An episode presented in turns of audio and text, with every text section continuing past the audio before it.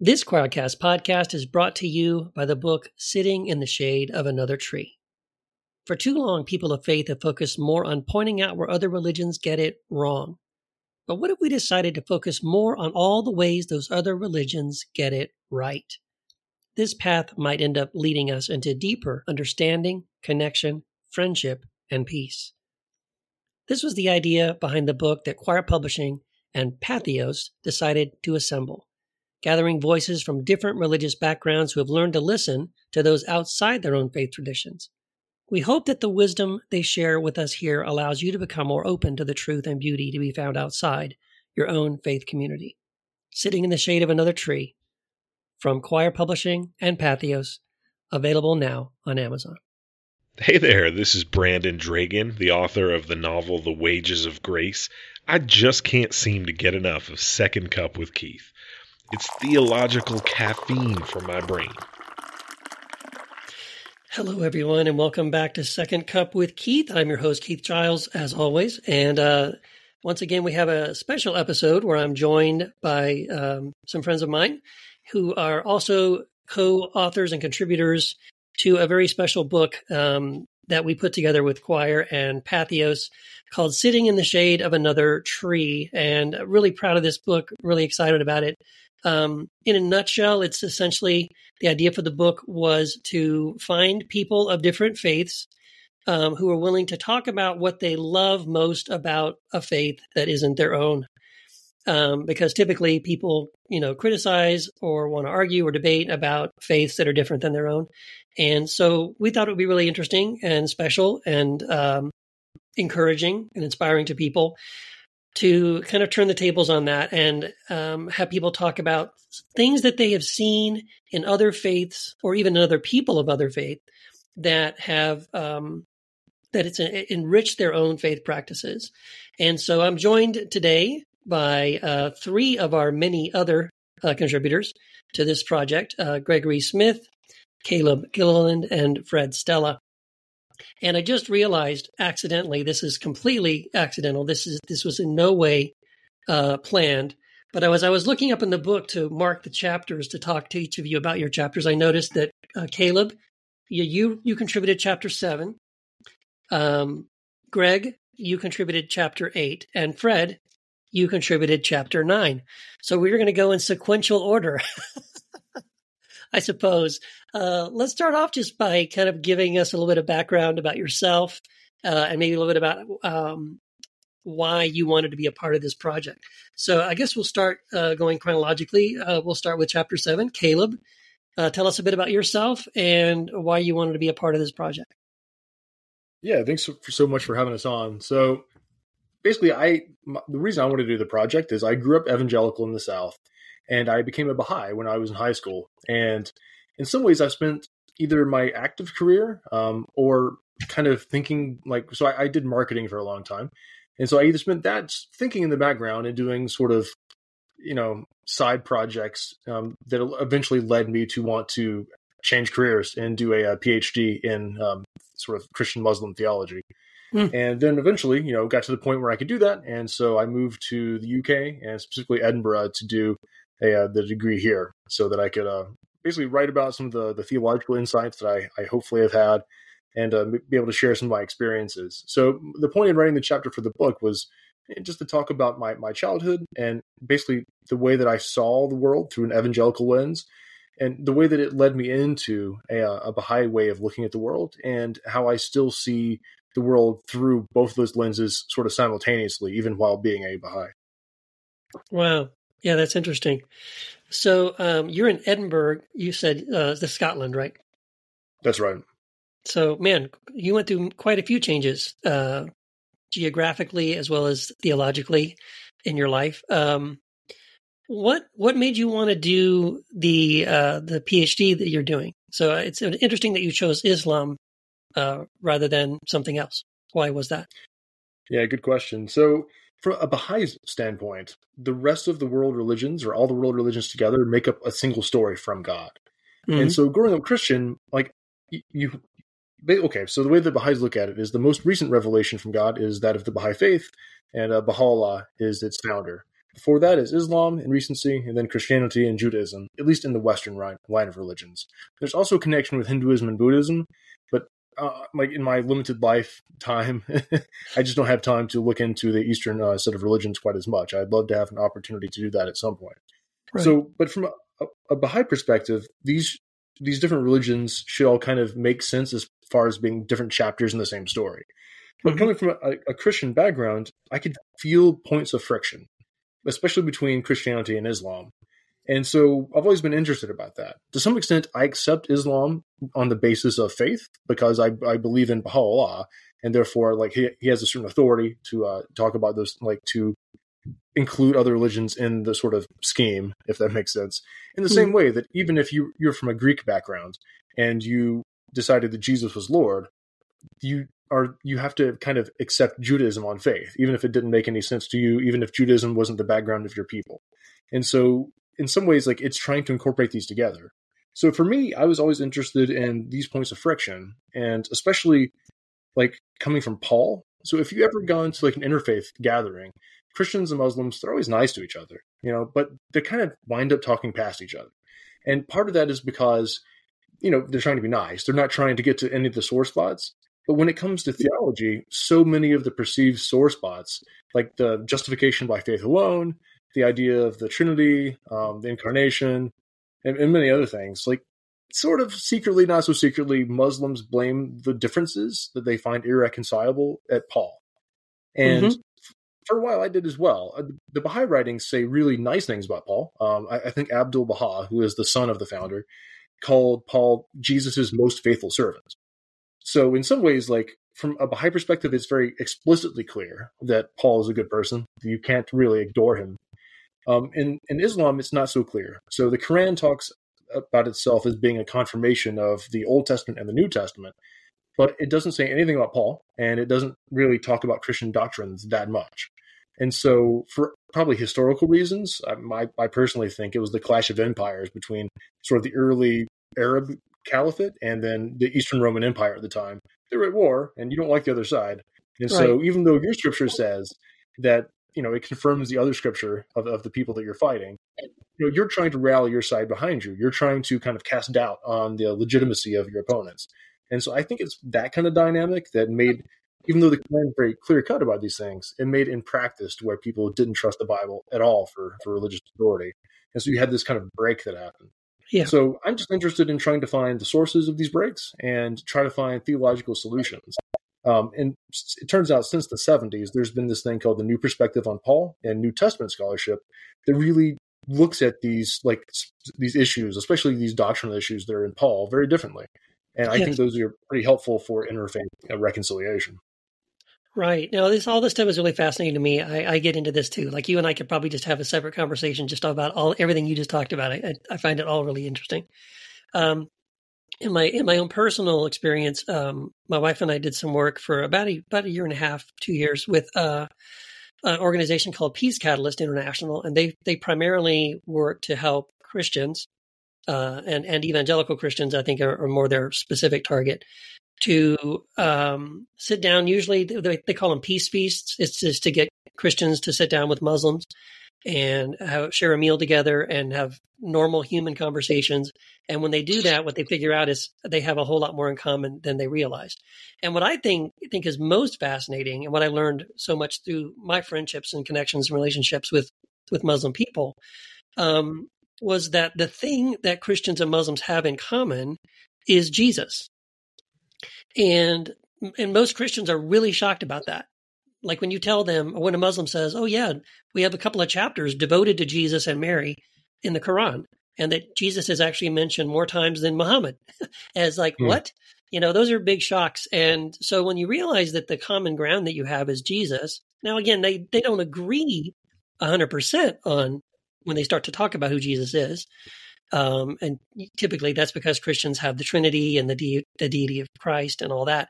Um, that's where they kind of part ways. But if they can center their conversations around just their mutual appreciation of Jesus, they have some. I've had some incredible conversations with people, uh, with Muslims and Christians on that topic. So uh, I'm really fascinated by that. And so, yeah, um, best of luck to you on what you're doing, and I can't wait to to hear more about that. Um, and I'll come back to you in a second and talk to you about your chapter specifically. But um, uh, Gregory, I think you were next uh, chronologically. Tell us a little bit about yourself and um, why you wanted to be a part of this project. Yeah, Keith. Um, I was raised, I'll I'll say Baptist Um, we were members of a Baptist church, but there were always the, the, Pentecostal camp meetings and things that we would go to as I was growing up. Uh, really, uh, mom wanted to be a Pentecostal and dad wanted to be Presbyterian. So the Baptist church was somewhere in the middle. Right. And uh, so I grew up Baptist Uh, from there, uh, I went to um, Virginia Commonwealth University, got a degree in religious studies. Uh, so that's world religions. Mm-hmm. Um, my pastor at the time was concerned that I would be studying these other religions and giving mm-hmm. them, you know, equal footing to Christianity. Uh, that was bothersome to him. Um, then from there, I went to uh, went to seminary. And I went to Baptist Theological Seminary at Richmond, and that was a progressive seminary. Uh, I was warned against it. Uh, like my, two warnings my, that you already have ignored. th- that's right. That's right.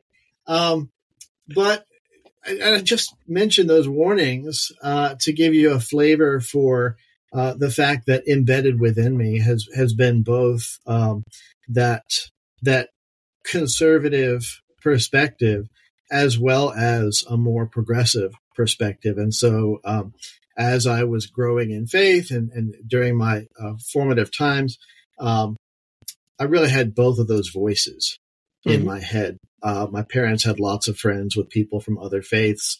Uh, we were we were very open to those kinds of things, and yet there was the other voice saying, "Hey, you better watch out.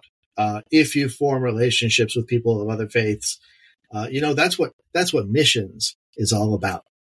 You know, is um, how can yes. we convert people of mm-hmm. other faiths? And if you develop a relationship with someone, well, the reason you're developing that relationship is so that you can convert them. Right. Um, and and that was that was the perspective that I had, and, and my seminary uh, certainly did its best to try to knock that perspective out of me, uh, being a more progressive seminary. But both of those voices were present within me as I was growing in faith. So I went from there to pastoring um, churches. I pastored uh, several churches within Virginia Baptist State Convention, and um, you know, huge focus on missions uh, mm-hmm. during that period of time. Um, and one of the things that that I was asked to do uh, was because I was young, as I was asked to work with the youth of our association. Uh, so it wasn't just the youth of our church; it was the youth and, and the parents of our association. Uh, and one of the things that the parents were concerned about back in the early '90s uh, was the rise of the New Age movement and the occult and the Satanic mm-hmm. Panic was was big at that time. So the parents all wanted to know all about this evil New Age movement and how it was trying to steal their children. Um, and I, during that period of time, responded from a perspective of of this is a dangerous thing. Uh, and I did a lot of research, or what I thought was research, um, reading authors, Christian authors, right. about their their perspective of quote the New Age movement, mm-hmm. um, and eventually came to realize it was all it was all just um, propaganda. Mm-hmm. So the mm-hmm. only way to develop a relation to, to learn was to develop a relationship with people who actually practiced other religions. Yeah, imagine um, that. Like actually getting yeah. to know those people personally and rather than just reading someone else tell you about them. Yeah. Yep. So uh, there was there was that, and then there was also a Taoist uh, kind of um, training that I had early on uh, that that fed into my Christianity as well. So my chapter was about Taoism mm-hmm. and mm-hmm. neo paganism and the way those two things uh, influence my faith. Awesome, awesome, really good. And we'll we'll come back to. I want to hear more about that in just a second. Um, Fred, uh, you are next, and so again, same question. Tell us a little bit about yourself and why you wanted to uh, be a part of this project. Well, thank you, Keith. So yes, uh, my name is Fred Stella, and I'm a Patheos contributor uh, from the Hindu perspective. And uh, the reason, excuse me, That's okay. forgive me, I've had a cough for a couple of days. Okay. Um, the reason that I wanted to be a part of this, well, first of all, I was asked, hmm and and I like anybody likes being asked because you know they're under this illusion that you have some ability.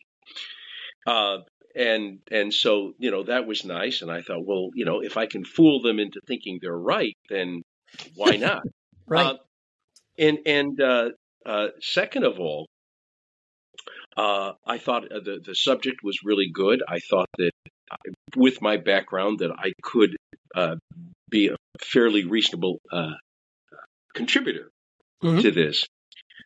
Um, and uh, there's another reason too that is is escaping me at the moment, but maybe it'll come to me. So uh, my background, uh, uh, I was raised Roman Catholic, and uh, I started studying Hinduism at the age of 15. I formally embraced the Dharma, as we say, when I was in my early 30s. And I've been very active in the Hindu community ever since. Hmm. I am ordained uh, in a position called pracharak at my local Hindu temple. Pracharak uh, means, in this case, outreach minister. Hmm. And it, I want to be very clear because we've been using that term. We wanted to be able to give me a, a Sanskrit term, but we wanted also it to translate to something that people, Westerners, could relate to. So we came up with outreach minister. Uh, but I want to be very clear that part of my position is not to grow the community, where in, in especially in Protestant uh, and evangelical uh, circles, outreach minister that that tends to be one of the jobs. Right. And since Hinduism is not a missional religion, we we we do not evangelize. We do not try to bring people into the fold, although they're welcome. Actually, the only people that we we are allowed to evangelize is Mormons. Really? But that's yeah, but that's only because they are the best tithers. Who wouldn't want Who wouldn't want Mormons? Right. We don't even we don't even ask them to change their theology. Just Hey. join the temple and start tithing, and Very. you're one of the family. I like that. Obviously, I kid. Right. Um, uh, so anyway, but my my job uh, uh, does entail uh, more of a, a teaching position. I do Mm. other things, uh, also counseling, meditation instruction, things like that. Uh, I'm also on the uh, a National Leadership Council of the Hindu American Foundation, headquartered in Washington D.C., which is an advocacy org, and I do a great deal of work with them, both nationally and locally uh, in Michigan. I'm I'm in Los Angeles right now, but um, well, we have an apartment here. But my main residence is in Michigan, so I do a lot of work there. That's where my temple is, the West Michigan Hindu Temple. Hmm. So uh, so that's me, and um, I wanted to write about the journey I took from Roman Catholicism to Hinduism, and uh, describe the respect that I still have for my Roman Catholic roots. Oftentimes, when when people convert, uh, they they really have to leave everything behind to adopt a whole new theology and a whole new culture. And you know, it was like, well, what I was before was wrong. What I am today is right. hmm And so, why would I want any of that wrong stuff still in my life? Yes. Hinduism, Hinduism, by and large, does not ask you to leave everything you were at the door before they allow you to come in and and well, be Hindu. Right. And so, uh, you know, I can, uh, with with no conflict whatsoever, uh, study Catholic. Well, I can study Catholic wisdom tradition. I can study Islam. I can study Jewish tradition. I can study anything I want. I can bring what what it matters to me into my life. And I, uh, in my interfaith circles, we talk about holy envy. And Mm. so I can have holy envy um, with with any religion. Okay, so Yeah. uh, as long as it doesn't develop into you know pathological jealousy, we're fine. Yes. I can I can I can say, boy oh boy, uh, Muslims who commit to praying five times a day is is wonderful. I can say uh, the ability. Oh, I often I often say, uh, Hindu children do not grow in in the United States, probably in India too. Actually, I'm sure they do not grow up with the scriptural foundation that Protestant kids do in the United States. Right? They they they just. Uh, uh, I would say that a sixth grader who was really raised in the tradition of of Christianity uh, would be able to defend his faith, so to speak, Mhm. much better than the sixth grader, the average sixth grader coming from a Hindu home, particularly one uh, if you're uh, ethnically Indian. Um, so, so that being said, uh, my chapter is about my journey and the the respect that I still maintain. And I believe I mentioned in the chapter that uh, right now I'm involved in a fabulous project. I was invited by the United States uh, Conference of Catholic Bishops, and if you're not familiar of the Conference of Catholic Bishops, it's like they are the American Vatican. Whoa. They give the marching orders to everything Catholic schools, churches, hospitals. If you're Catholic, you answer to the Bishops' Conference, Hmm. and they're located in Washington. And they reached out to several of us at the Hindu American Foundation a couple of years ago and said, We want to do with you what we have done with Jews and Muslims, uh, which is to have a years long uh, series of dialogues Mm. that will help each side understand one another the better. Mm. And we started that earlier this year. And uh, so I'm on the, the Hindu team. And our, our first our first gathering back in February was absolutely fantastic. Wow. Uh, it, it really was a, a meeting a meeting of the minds. And it, I'll say a couple of things uh, on that. First of all, there's no I, I don't see any action. I don't see any motivation for trying to put square pegs in round holes Right. when it comes to theology. Right off the bat, we just know we're different. hmm And I always say, you know, so much religious um, uh, uh, debate is all based on stuff we can't prove, right? So if a Muslim and a Christian, if a Muslim, Muslim and a Christian are arguing about who what, is Jesus divine, part of the Triune God, or is Jesus a messenger, you know, just waiting for Muhammad to happen? Right. Who, Why, why are you arguing this? Right. Seriously, why are you arguing that? You can't prove it.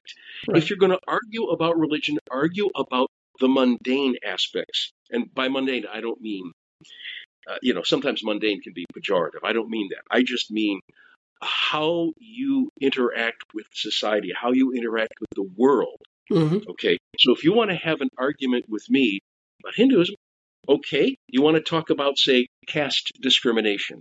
I'm more than happy to talk about that. I'm more than happy to talk about vegetarianism versus uh, uh, uh, omnivoreism, right? I'm, I'm happy to talk about those things. I really don't want to argue about them, but I'm happy to discuss them and give the Hindu point of view. But in terms of, again, do do we reincarnate, or is there a physical re, a physical resurrection? I don't care. Yeah, we don't know, and we yeah, exactly.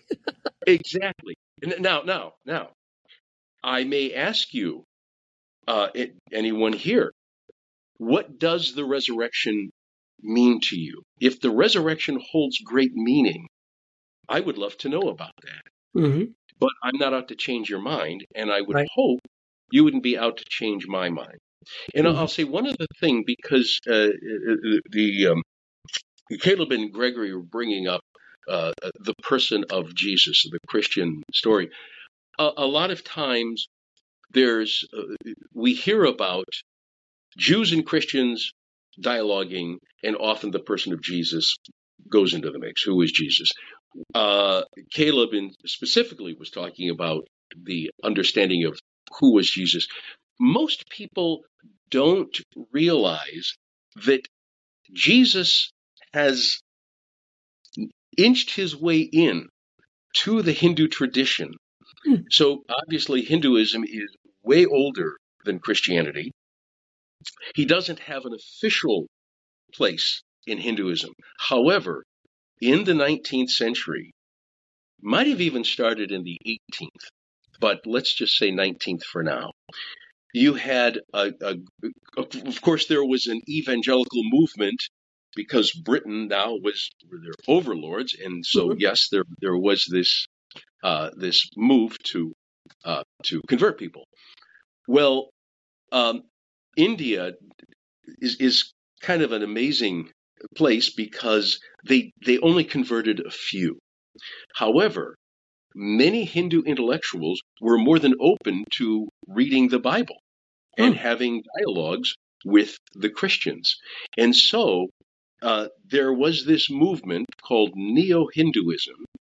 Again, if it if it didn't start in the 19th century, it certainly uh, blossomed in the in the 19th century, where uh, people were actually trying to trying to find out where could we fit the wisdom of Jesus into our lives. Yeah.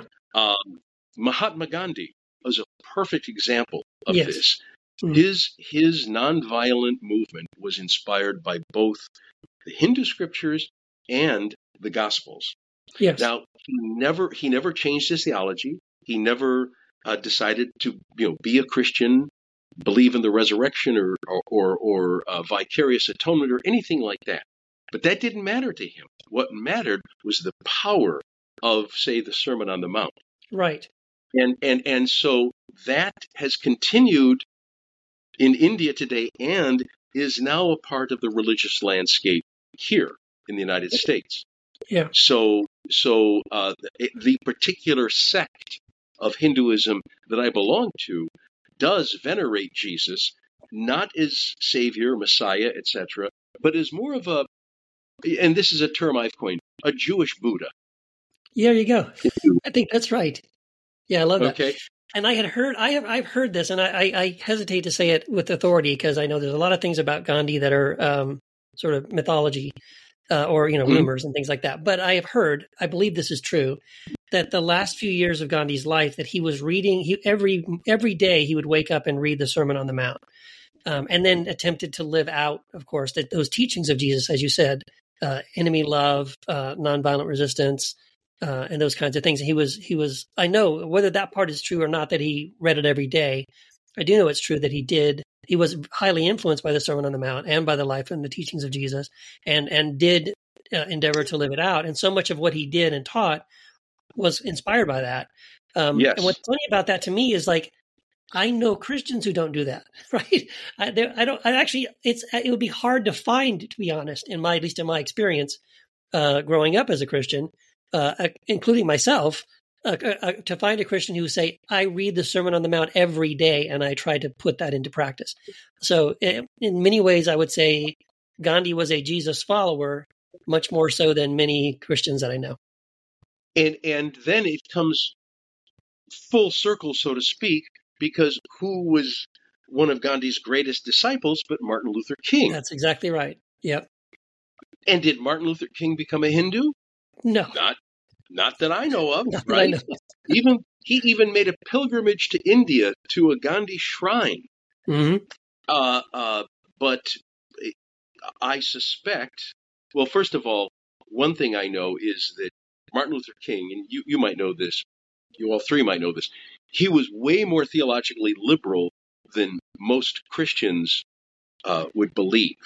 Yeah. But I would suspect that he still believed in the basic tenets. I would still suspect he believed in a triune God, the Huh. divinity of Jesus, the resurrection of the body, and life of the world to come. Amen. I, I, I suspect that that's uh, where he was theologically. But he saw the great power of the the Hindu teachings that inspired Gandhi, along with his own tradition in Christianity. So Yeah. so that and that is what I'm talking about when it, when I say mundane. Hmm I'm not, you know, a lot of times people think mundane means boring or without value. No, Yeah. I'm talking about how it is expressed on earth. Right. Yeah. I, the way I typically will talk about, it, I think, I think we're saying the same things. Is I, I think that we have too much, especially in evangelical Christian circles, which is where I was raised. Uh, too much of an emphasis on orthodoxy, which is all about the beliefs and the doctrines and the theology and arguing, debating, and apologetics. And I was into that stuff in college. Um, and and and I think that has become so important. We have, uh, and I say we Christians have, um, especially in America, have downgraded. I think what you're calling mundane is what I would call orthopraxy, which is the Mhm. practice of the belief. Like, forget what you believe. I mean, believe whatever you want, but but does that translate into I'm a more loving, kind, giving, you know, uh, generous person? Um, am I am I walking out? Does does this do these beliefs um, create some sort of transformation within my life? Uh, I posted something the other day about this about how um, I think the real test of Christianity is not whether it's good for you, the believer, uh, and I would say this may be true of any faith, but is it good for people who who don't follow your faith? Like, is your belief good for your next door neighbor? Is your belief good for your coworkers? Is your belief good for your you know people that, that know you, or even strangers that you encounter? And I think that's what I wish we had much more of a focus on. I, I would say that is true in any faith. Yeah. Hundred percent. Hundred percent. Yep. That that Yeah. really should be our goal. Yeah, love it, Fred. Thank you. This was wonderful. I'm gonna I'll come back to you in a second. I want to circle back around here um, to um, to Caleb, and uh, I want to ask, and I'm probably going to ask all of you a very similar question. So, um, you know, again, the whole the whole idea behind the book was, you know, asking people of different faiths, and all of us, all, all four of us here on this call, had some origins in a in sort of a Christian faith, whether Catholicism or Baptist or what- whatever our background was. Um, although you know many other contributors in the book were uh, they're Muslims. Um, there's uh, Sufi, Hindu, you know, all kinds of uh, people that started from different starting points. But since we all started from a Christian or a, a Christian based uh, beginning, I'm curious, Caleb, um, why why was Baha'i compelling for you? What was it about? Again, the, our, our chapters are about um, what is it about another faith that we love and appreciate, and and I guess maybe it's two pronged. So when you were a Christian, what was it that compelled you about Baha'i? But now that you're a Baha'i, is there anything about Christianity that also still compels you? Yeah, that's interesting. I say, like, as a Christian, what what was compelling to me about the Baha'i faith was that it gave an answer to the feeling that we sometimes felt, or I I think most Christians probably go through a feeling like this, where, like, well, okay, I'm born into this faith, more or less, right? I mean, there is this element that in evangelical Christianity where you need to choose Jesus for yourself. Um, for me, it was like this whole the saving experience, like an altar call kind of thing Right. which I, I, I do like. I mean, I think that you know, in some traditions, perhaps Roman Catholicism and a few others, you're kind of you're really kind of born born into your faith. I mean, there's confirmation classes later on, but you know, in some sense, there is a certain magic about infant baptism that allows you to be, to be kind of part of the people of God from the very beginning, which I think is really reassuring and it's kind of lovely to think about. But there is part of me that really does appreciate the the Baptist way of saying, well, you have to make that decision for yourself. No one else can make it for you. So uh, that is something. Where, where was I going with this? Oh yeah. So I, I appreciated that fact about the uh, the Baptist faith, is that it had that component to it. Um, so there there was this impetus to take the, the spiritual ideas seriously, and you know maybe with eternal consequences, which wasn't always so nice. Yeah. You know, so I came up with that, and then you know it, it gave me the impetus to at some point search out and find out what, what the truth was for for like religion in general, because Yeah. you know you have this sense that like okay, well we're born into it, we're going to be okay probably as long as we accept Jesus, but other people may not, right? Like Right. everyone else potentially could be going to hell for for eternity, which isn't such a nice thing. And you have the questions of like how do you square that with a loving God and theodicy and, and all that sort of thing. So I, I would say like when I was you know 15 or 16 and I was really investigating the, the faith at that point, mean, you know that was in the background a bit. I think I would have, at least at that point, I would have been okay, with, unfortunately, with everyone else going to hell if if that was what was true. Because you know what Yeah. I mean? Like it's not it's not like a nice thought, but at the same time, it's like if God knows more than we do, if God is sort of like outside of us, and that's just what He wants by definition, it's it's it's the best. You know, Sure. sort of a uh, divine command theory kind of thing.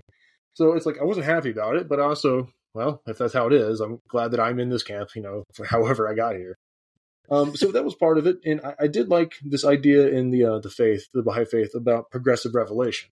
That it wasn't just like on one hand you had like personal salvation and everyone else is kind of screwed, and then on the other hand you have this sort of universalism, like God, you know, Jesus, Jesus happened, his sacrifice covered everyone, and then just there's nothing you don't even need to respond to it in some ways. Like it's better if you do, but it's just kind of this magic ether that goes through everything, and and you know that's true. But then it also, I mean, if that's true, that's nice.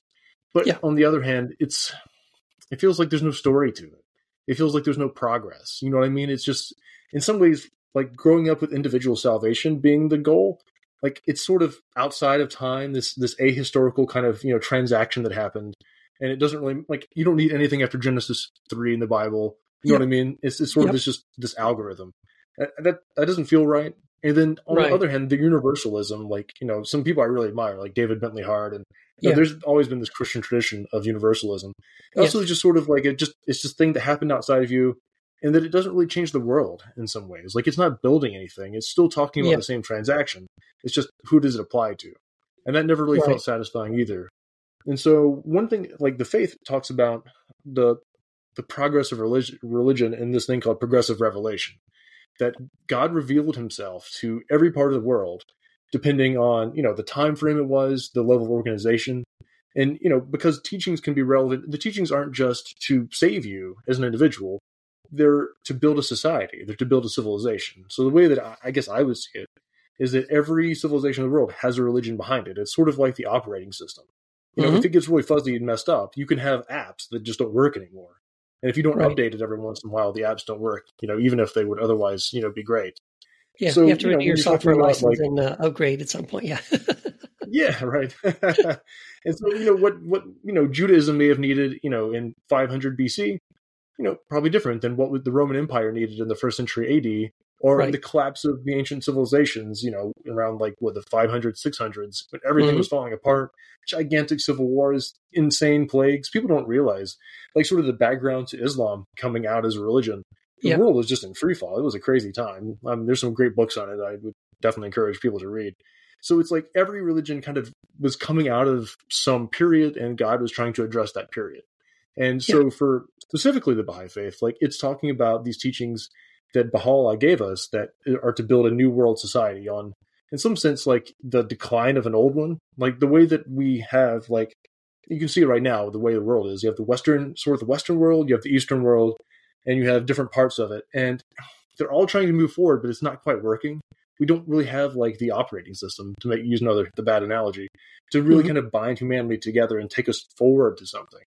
And you, you can have Yeah. far you could have really far sighted people who are trying to build things. You can have you know terrorist groups that are trying to tear people back down. But Yes. there needs to be something that can binds us together, and to some extent, that's what the Baha'i faith is all about. And I found that you know very compelling, especially as a 15, 16 year old looking at the world through fresh eyes. Yeah, very fascinating. I'm curious. Uh, I agree with what you're saying, and uh, it reminds me of something. Um, and I've only recently started studying this. Um, in my most recent book, I have a chapter on this um, about spiral dynamics. Do you know what that is? I feel like I've read some of it. Um, yeah, no, I would recommend you. It sounds like that sounds like you're already on that. So, like you would, I think, if you read on spiral dynamics, um, you would probably you would already get it. You'd be like, ah, there you go, click. Somebody else has talked about the same thing, um, and they're just expressing it in different terms.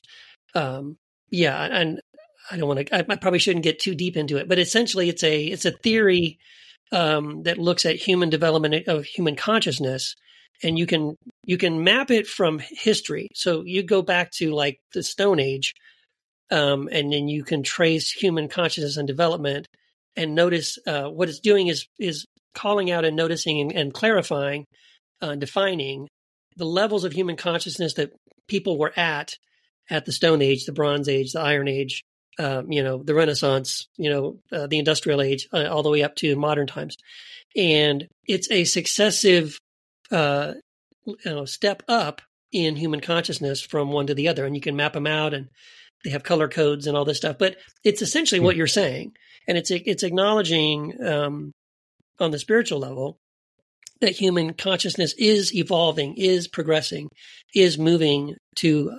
It seems to be anyway. Hopefully, uh, if we keep moving into higher levels of human consciousness that eventually embrace the humanity and the divinity of everyone. So um, we, it's, it's not an us and them tribalistic uh, way of thinking. And obviously, we're not there yet. You can look at the news uh, and see what's going on politically and uh, around the world. Things, you know, uh, we're not there yet, obviously. And it's a bit of two steps forward, one step back as well. Like we don't, we're not consistent with it. Um, and I feel like we're in a stepping back moment right now. But uh, it's it's much in line with what you're saying. So yeah, really fascinating. Anyone's curious about it, my book is Sola Deus. You can check it out. It's, uh, it's a whole chapter on that. Um, but yeah, I, I, I, agree with that. I think um, humanity has had successive levels of understanding and um, different needs spiritually, psychologically, um, to survive as a species and as a society and as culture. Um, and hopefully, it is moving in a in a forward direction. I, I hope that's true. Um, but yeah, that's cool. And it, real quick, is there anything, Caleb, um, now that you are behind, that you appreciate about Christianity? Yeah, sorry, I forgot to answer that on the other one. I think okay. I was probably talking on too long anyway. No, you're right. No, so I, I think part of the tradition that I, I do miss is that, like, and, and I think a lot of sort of people in the exvangelical world probably find this super lame, but I really miss the music. Like I, I miss, you know, yeah. you know what I mean. It's like I understand, like you know, I, my dad goes to a, a prominent megachurch in uh, North uh, North Georgia, and like I don't think it's that bad of one as far as it's as far as these things go. But you know, they have a great band, and you, you can find that with some other churches as well. And you know, I, I think they do a great job, man. I mean, it's like yeah, it's cheesy, you know but at yes. the same time it's like it's it's cheesy that i can sit with um you know it's just not the same you don't have the smoke machines you know with, with Baha'i that's songs. right yeah the Baha'i don't they don't have lasers and smoke machines and yeah. Not, not yet right? You think we should be oh, there by now. Give them time yeah. That's cool. Thank you caleb. That's that's awesome. So greg i want to ask you the same thing. Um you know uh what was it that compelled you uh, to move in this direction. And so I think it's Taoism, right, or Taoism that you you have embraced at this moment. Uh, well, that not it's not even just that. So I want you to explain that because I know it's, it's sort of that plus. So you went from Baptist to another sort of hybrid, right? So talk about that a little bit. So um, yeah, I went from Baptist to um, I never I never actually used the word Christo pagan. Uh-huh. Um, I never used that word, but as I as I formed relations, you just I just well, yeah, I just did, didn't I? Um, I probably I never would have at the time. Um, but as I formed relationships with Wiccans and uh, others who I had been warned against and who I was warning other people against, uh, I, I just I became really attracted to the nature uh, centered aspect of their mm. faith. Yeah. Um, and I never left Christianity. Jesus, Jesus was always my Jesus, you know. Mm-hmm. Uh, but um, I I uh, found myself uh, taking walks in the woods and communing with the the nature spirits that were all around me, and uh, uh, having communion under the light of the full moon, lighting multiple you know candles all around me, casting a circle. Like anybody observing me, not knowing, you know, what I was doing, would have seen it as, uh, oh, this this is a, a solitary Wiccan, um, but it was all in, in a Christian context. So, what I think moved me from that. Well, let me let me backtrack. Um, so the nature the nature centered aspect was really what drew me to that. Um, but paganism taught me a lot about Christianity, and it was through paganism that I became aware of nature based Christianity. It was through well, paganism that I discovered Celtic Christianity. Mm. Um, you know, so or or the the life and the teachings and the way of Saint Francis of Assisi. Yes. Uh, this nature based Christianity in which Francis talked about brother sun and sister moon and yes. uh, he he preached to the birds and you know so um, neo-paganism became a way for me to uh, embrace nature but it Hmm. also led me back to those nature centered aspects of my own faith Interesting. at the same time that I was practicing all these things, uh, I was also heavily influenced by Taoism. And Taoism came to me in the ninth grade uh, in world history class. So we, we read this amazing book. Uh, I don't know if you've ever read it. It's called The Tao of Pooh. Uh, Oh, P-O-O-H. okay. Yes, I've seen it's, that. Yes. It's, it's Winnie the Pooh. Uh, and Benjamin Hoff wrote this amazing book, and the uh, the sequel to it is The Te, but that's spelled T E, which is a, a Taoist concept. It's called The Te of Piglet, uh, so that's the sequel. So the Tao of Pooh and the Te of Piglet, uh, and Pooh becomes this this um, example of what it means to live according to the Tao or the flow of the universe, the way of the universe. Wow. So um, I was gonna. Can I just I- say? Can I just say real quick? Uh, it sounds to me like you had a very subversive ninth grade teacher. I I did. Put that into the curriculum there. I'm pretty sure that's not uh that's not part of the state sponsored. we we studied world religions. Uh, we studied so many world religions in ninth grade history class. The Wow. idea was, in order to understand world history, you have Yeah. to understand world culture. In order to understand world culture, you have to understand world religions. Beautiful. So so it was really ninth grade history that prompted the degree that I would later get in world religions. Mm. Um, for me, Taoism and Christianity are just um, well, they're like the left hand and the right hand, or maybe I'll just say they're like the yin and they're like the yang Uh huh. of of my of my spirituality. Um, Fred, talking about uh, this this merging of Christianity and Hinduism, uh, there was also early in the days of Christianity. Uh, Christianity went to China and had uh, this amazing relationship with Taoism. Um, there, there's something called the, the Jesus Sutras. Uh, Yes. These were scriptures that were written. They're Christian scriptures, but they were written from uh, a perspective of of Taoism being a, a heavy influence there. So so in China, Christianity and, and Taoism grew up together. Um, so for me, Christianity and Taoism currently are, are kind of like this yin and this yang that, that all swirl together. Mm, that's really beautiful. Yeah, I Yeah. love that. I think that Keith, I think that um, for me, it's always been impossible to have one view of who God is yes. or what God is. Mhm. Um, Taoism allows me to see God. Uh, the yin might be to see God as the force, if I were to Uh. use that that term. Um, Yeah. By the way, George Lucas was heavily influenced by Taoism, so so I'm not borrowing some from Star Wars. I'm just making that reference. But Right. um, but the yin side, that that black side of the yin yang symbol, would be uh, viewing God as more as that the force, Mhm. and the yang side, that that white side, would be um, Christianity, and and viewing God as personal, Yes. uh, someone with whom we can have a relationship. And I think that both of those things can be true at once. yes. So if, if I can give an example, um, Please, please do because this I is go- this is right in line, by the way, with exactly where I'm at at the moment personally. So I, I can't wait to hear what you're going to say. Yeah, I, I go through. Um, I'm a behavioral health specialist now. I, I ministered in churches for 26 years, but now I'm a behavioral health specialist. I work with folks who are experiencing homelessness. I go into a lot of courtrooms. I was just in court earlier today. And I always have to take this thing out of my pocket before I go into uh, court. And for those who can't see, I'm holding up a um, an instrument that the, the guards at the courtroom might not like to have in my pocket. And so if it goes, if the metal detector goes off, the guard could say, "Oh, you're carrying a knife," and I might say, "That's not a knife." I might say, uh, "No, that that's a screwdriver." Right, because you hold on. For, Right. We're not on video for people listening, so you, you're holding Right. up a Swiss Army knife. So yeah, multiple. I'm holding up a Swiss tools. Army knife. Yes, Yep.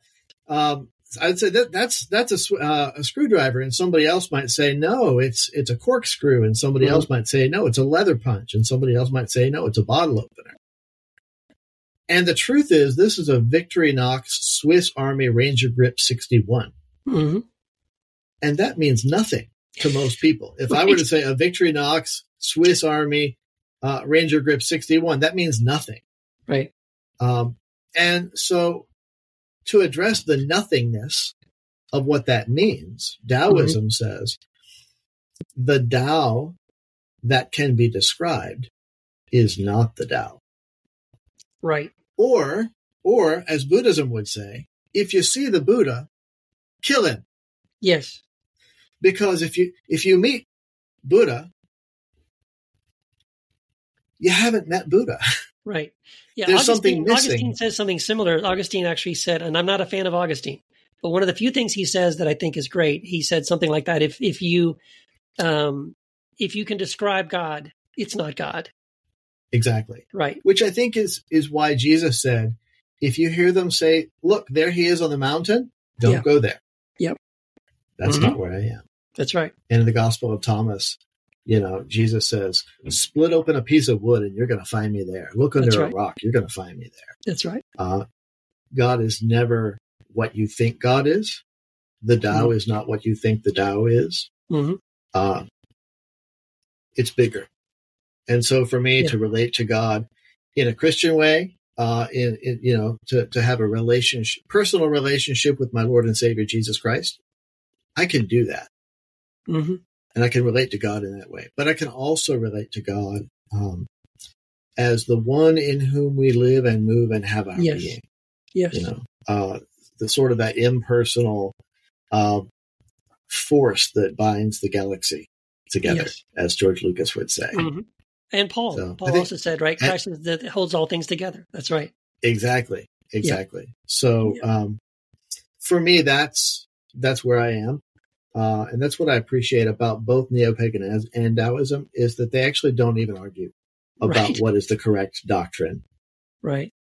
You know, Yeah, I love it's that. just I- about, Yeah, it's exactly right. I, it's so funny because this is exactly where I'm at personally. Like, um, embracing the mystery of God, and we've all kind of said this. Uh, Fred, I think you alluded to this. Caleb, you've alluded to this, and and and Greg as well. That when we're talking about God, we're talking about, by definition, a being that transcends human comprehension. Right? God is not a being we can define. You can't draw a picture of him on a napkin. You you can't again because whatever that would be, it might be something, but it isn't God. Um, and so if we uh, just admit that when we're talking about um, theology, which is God, uh, an understanding or a description of God, we're we're talking about something that right off the bat we can't explain. And that that's been one of my complaints about the evangelical Christianity I grew up with because it would it would affirm that. It would say that. It would say yes this is true. God transcends human knowledge right? God is higher and wider and longer and deeper and it transcends human knowledge. Yes Paul says this in Ephesians. And now let me tell you all about him. And you know let me explain the trinity and let me explain to you how this works and that works and everything. And like what are you doing? You, you you just contradicted what you said you believed about god. And so for me embracing this mystery of god which Uh, opens my hand and now allows me to say i don't have to have it all figured out because i can't it's not possible right it, it's it's affirming there is a god i believe that that there is a god and it is a god i think what's helped me is to recognize that knowing god is not about having this right information. It's not being able to define it or draw it or ma- or, or graph it or map it in some in any way because that's impossible. But I, I, but I would still say I would affirm we can know God. I just when I say no, I mean um, again. There's two Greek words, uh, episteme, which is that kind of knowledge, information. Um, but then there's another Greek word called gnosko, which is experiential. It's it, the it's the knowing of God. It's the same kind of word you use when you talk about how a, a husband knows his wife and she conceives new life within her. Um, that's knowing, but has nothing to do with information, right? It's it's all about this experience. So I say, um, that it's it's it's a knowing of God that you would be completely unable to explain, but more than capable of experiencing. And I think that's what we're kind of all alluding to in some ways here. Um, and I love too the way you talked about Greg this sort of both and uh, way of uh, approaching God as the yin, the yang, the the um, a God that is at one point sort of the force, this unknowing kind of you know being, but at the same time a God that is relational, and and it's somehow um, they're both true. It's sort of panentheism and pantheism. It's not one or the other. It's sort of both. And can I explain it? No, but that's what I just said. God is not something we can explain. Um, and as an evangelical Christian, I grew up being totally comfortable not being able to fully explain the Trinity. Uh, like, you know, to say things that seemed counterintuitive and like, how could this possibly be? And just say, it's a mystery. And I would say the same about this kind of thing too. It's, it's not something I can explain and I don't feel any need to explain it. So yeah, I love that. Uh, Fred, in the time we have left, um, tell us a little bit, uh, you, for you, um, what was it about uh, coming from Catholicism uh, into Hinduism, what compelled you about Hinduism? And now, as a Hindu, what compels you about Catholicism? Oh, hold on. You know what? I, I apologize. I I have you on mute. Okay. There you go. Uh, th- there's a there's a couple of things. Uh, first of all, when I was very young, I'm talking about four, five, six years old, I would spontaneously meditate. I would just sit down hmm. and I would go into a meditative state. And if you asked me, if you walked in the room and there I was sitting in a chair, engaged in that, if you asked me what I was doing, I would have no idea what to tell you. Mm. But I did it. And then all of a sudden I stopped doing it. But I never forgot that I did that. And then um, now I realize I'm the old man in this in this conversation. I don't know how many of you remember the Beatles, um, but whatever happened to those guys? Yeah, they're selling insurance now. They're really it's a, yeah. they did well for themselves. Uh, no, um, when the Beatles went to India, that struck a chord, and mm. I didn't know why it struck a chord, but they were on a spiritual search yeah. And uh, it was very profound. Now, I was and is, and am rather, a, a major Beatles fan, but it wasn't just because the Beatles did it. Because the year before they went to India on this retreat, they were involved in psychedelic drugs. And that was all the big headlines. The Beatles are out taking LSD and all of this. And I was repulsed by that. I, I was have always been sort of anti-drug, so yeah. that disappointed me about them. Mm. Then when they go to India, it, it, again, it was just I, I could not explain it. It just it resonated with me. Shortly after that, and I was a very religious kid. I, I, really loved my Catholicism. But I started asking the big questions and not getting answers that resonated with me. So I decided that I wasn't going to make a big deal of it. I wasn't going to say, Mom, Dad, take me out of my Catholic school. Mom, Dad, I'm not going to Mass with you anymore. Nothing like that. I just, I still loved Jesus, but I couldn't reconcile uh, uh, eternal hell for people who didn't belong. And, you know, the, the concept of God, the old man in the sky, just, just didn't work for me anymore. Even Jesus being co equal with the Father, I had a hard time with. But I did not know what to replace that with. Right. I just, okay. So I just put all that stuff on the shelf and say, okay, this is how I'm going to express my faith by believing what I, what I can believe as yeah. opposed to what I should believe.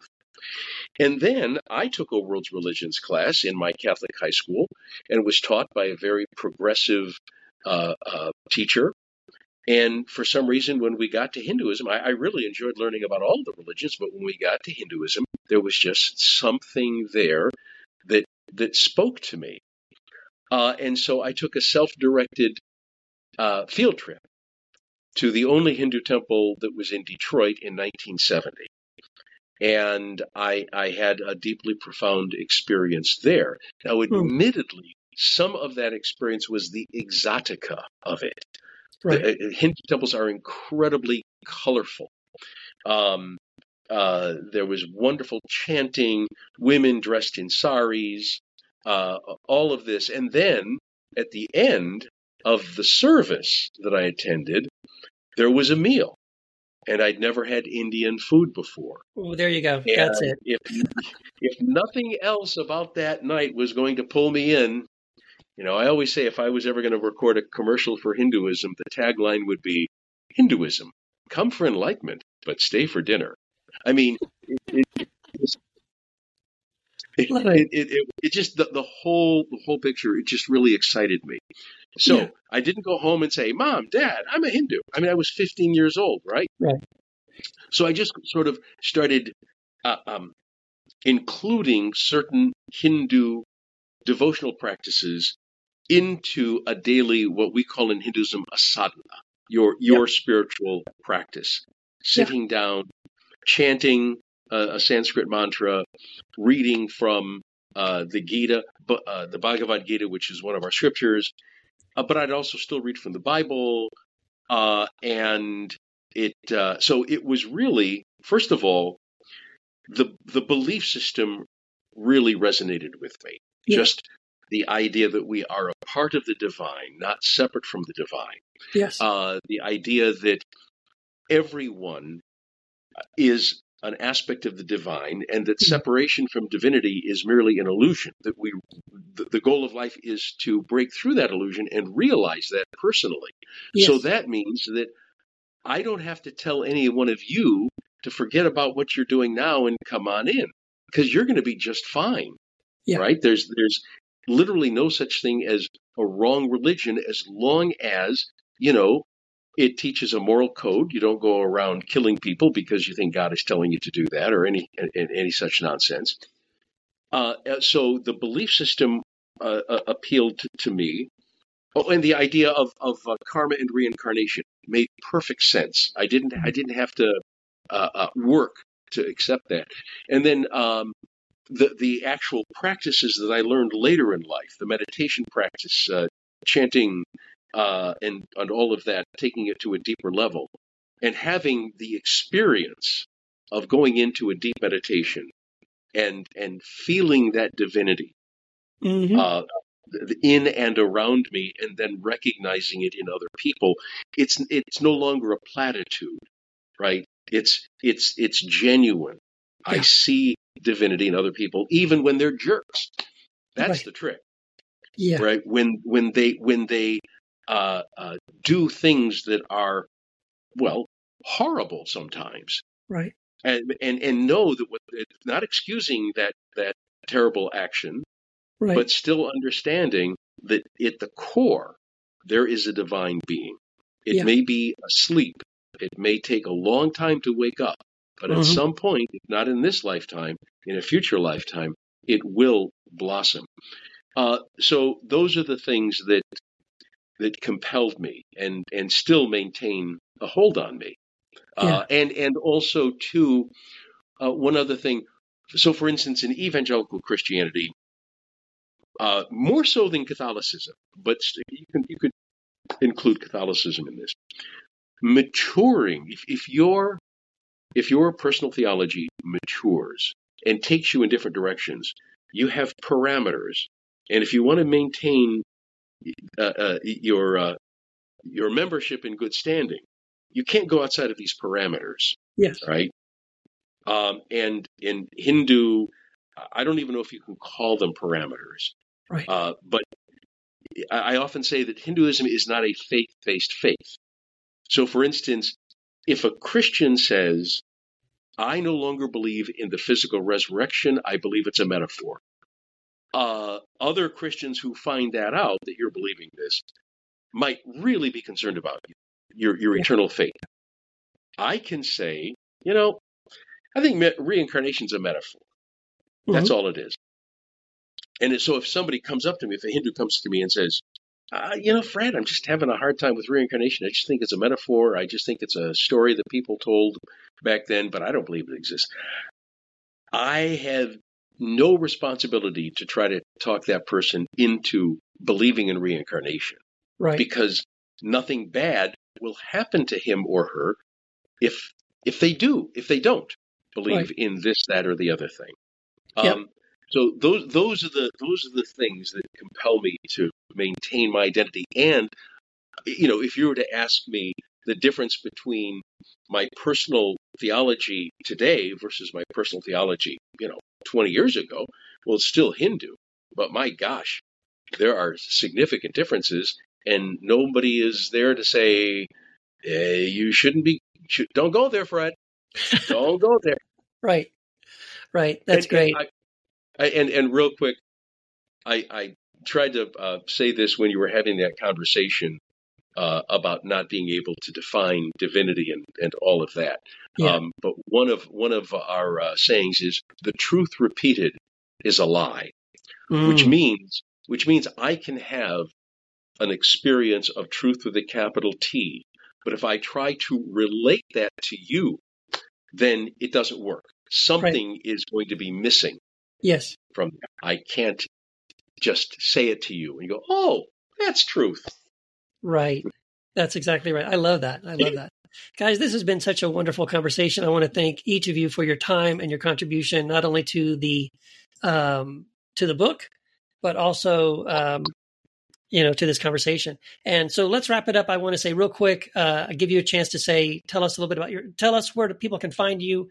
Uh, if you're online, you have a, a book, a podcast, a, you know, a website, something like that, a blog. Um, uh, Fred, why don't you start, and then Greg, and then Caleb, uh, let us know.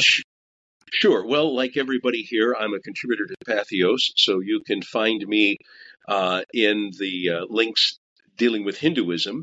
I also I host a radio show on uh, the NPR affiliate in Grand Rapids, Michigan, WGVU, where you can listen online by by simply going to the site.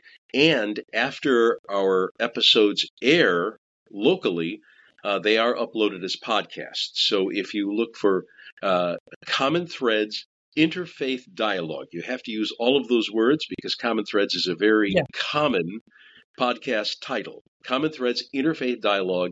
It's uh, we've got uh, 300 episodes in our archives, and uh, you can get them on any any major platform, even the minor ones. Awesome. Awesome. Greg? Well, folks can find me on Patheos, and um, that's basically where folks can find me. I'm working on a book, uh, working on a book uh, on uh, Taoist Christianity that uh, hopefully there will be a publisher that will be Yes, I think in I know one. Keith. I think I know one that might be interested. Yes. So folks will be able to find me there shortly. awesome. So um, so. that's where folks can find me. Thanks. Awesome. Caleb? Yep. So I I used to blog quite a lot, but um, basically doing a PhD has made that completely impossible. Plus, keep ha- we keep having kids, which sets that back even farther. So my PhD hopefully will be finished at the end of next year, and then try to publish my thesis. You know, a- as a book. Um, I probably working some other stuff, probably mostly academic, but not completely. So at this moment, I, I don't actually have anything to send anybody to. Um, I, I don't actually, I don't have a blog on Patheos or anything. Um, you can find me at um, the University of Edinburgh's website, and you can find a list of my research and, and the things that I'm interested in and, and where I'm going to try to contribute in the future. Awesome. So great. Well, thank you all for contributing to this conversation and this episode of the Second Cup with Keith. Um, again, the book is Sitting in the Shade of Another Tree. It's available now on Amazon, uh, on Kindle and paperback, um, possibly soon on Audible. Who knows? Uh, keep your fingers crossed. And uh, thank you all for listening to this episode. Thank you for supporting the podcast. And we'll see you next time on Second Cup with Keith.